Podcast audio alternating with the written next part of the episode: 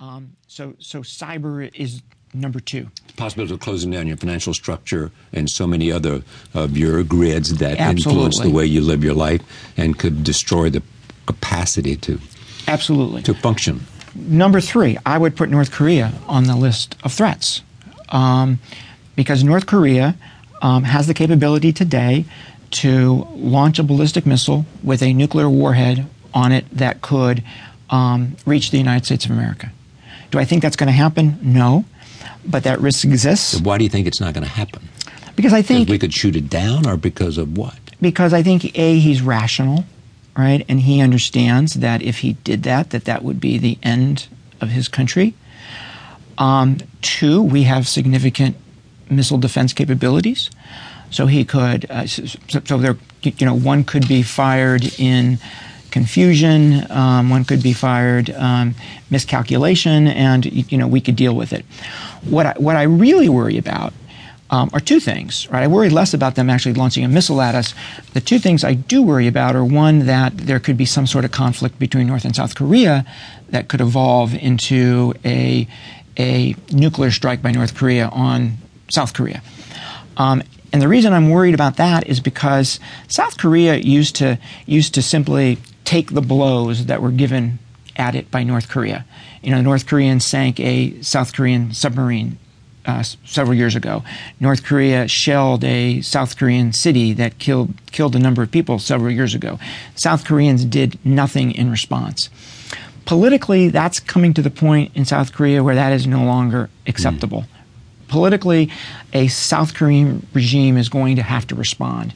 Just a couple months ago, a couple North Korea Korean operatives came across the border, planted some mines. South Korean soldier walking along um, was killed by one of these mines. Um, the old South Korea would have just let that go.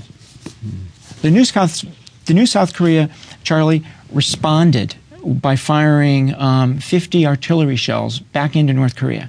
So you can see how this could this could grow into something bigger, snowball into something bigger. So that's that's one thing I worry about, right? Is something getting out of control between North and South Korea. Then then probably the biggest thing I worry about is North Korea has already demonstrated that it is willing to sell ballistic missile technology and actually sell ballistic missiles. And they've shown that they're willing to sell nuclear technology, which they did to the Syrians. And the Syrians were in the process of building a nuclear reactor to produce um, weapons grade uranium. Is this what was destroyed by And the Israelis? is- the Israelis destroyed it, right? So my main concern is that at some point the North Koreans may decide that it is in their interest to either sell fissile material for a nuclear weapon, a nuclear device itself, or actually a nuclear weapon. So I think this is that's why it's on my list of, of, Yeah. of threats. Okay? We depend on the Chinese to do more, don't we? Yeah, but we we we China's in a tough spot here, um, and you know people beat them up a lot on this, but they're they're in a really tough spot. Here's the spot they're in. And by the way, there's been a major change in how the Chinese look at North Korea in the last five years. Five years ago, um, the Chinese looked at the Korean Peninsula and said the biggest threat to stability on this peninsula is the United States of America. So the Chinese thought five years ago. Now they think the biggest threat to stability on the Korean Peninsula is their guy, Kim Jong un, because of the crazy stuff he does. Yeah, but you just said he was a rational man.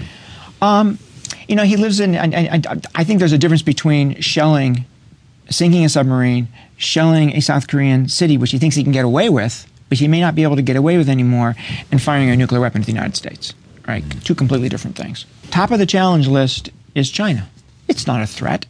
It's a challenge. And as we've talked about many, many times, whether it ever becomes a threat depends on how both we and the Chinese, how our leadership in Washington and the leadership in Beijing manages um, manages this relationship in East Asia and around the world, right? And how we deal with this fundamental problem that they want more say in the world around them because they're getting stronger.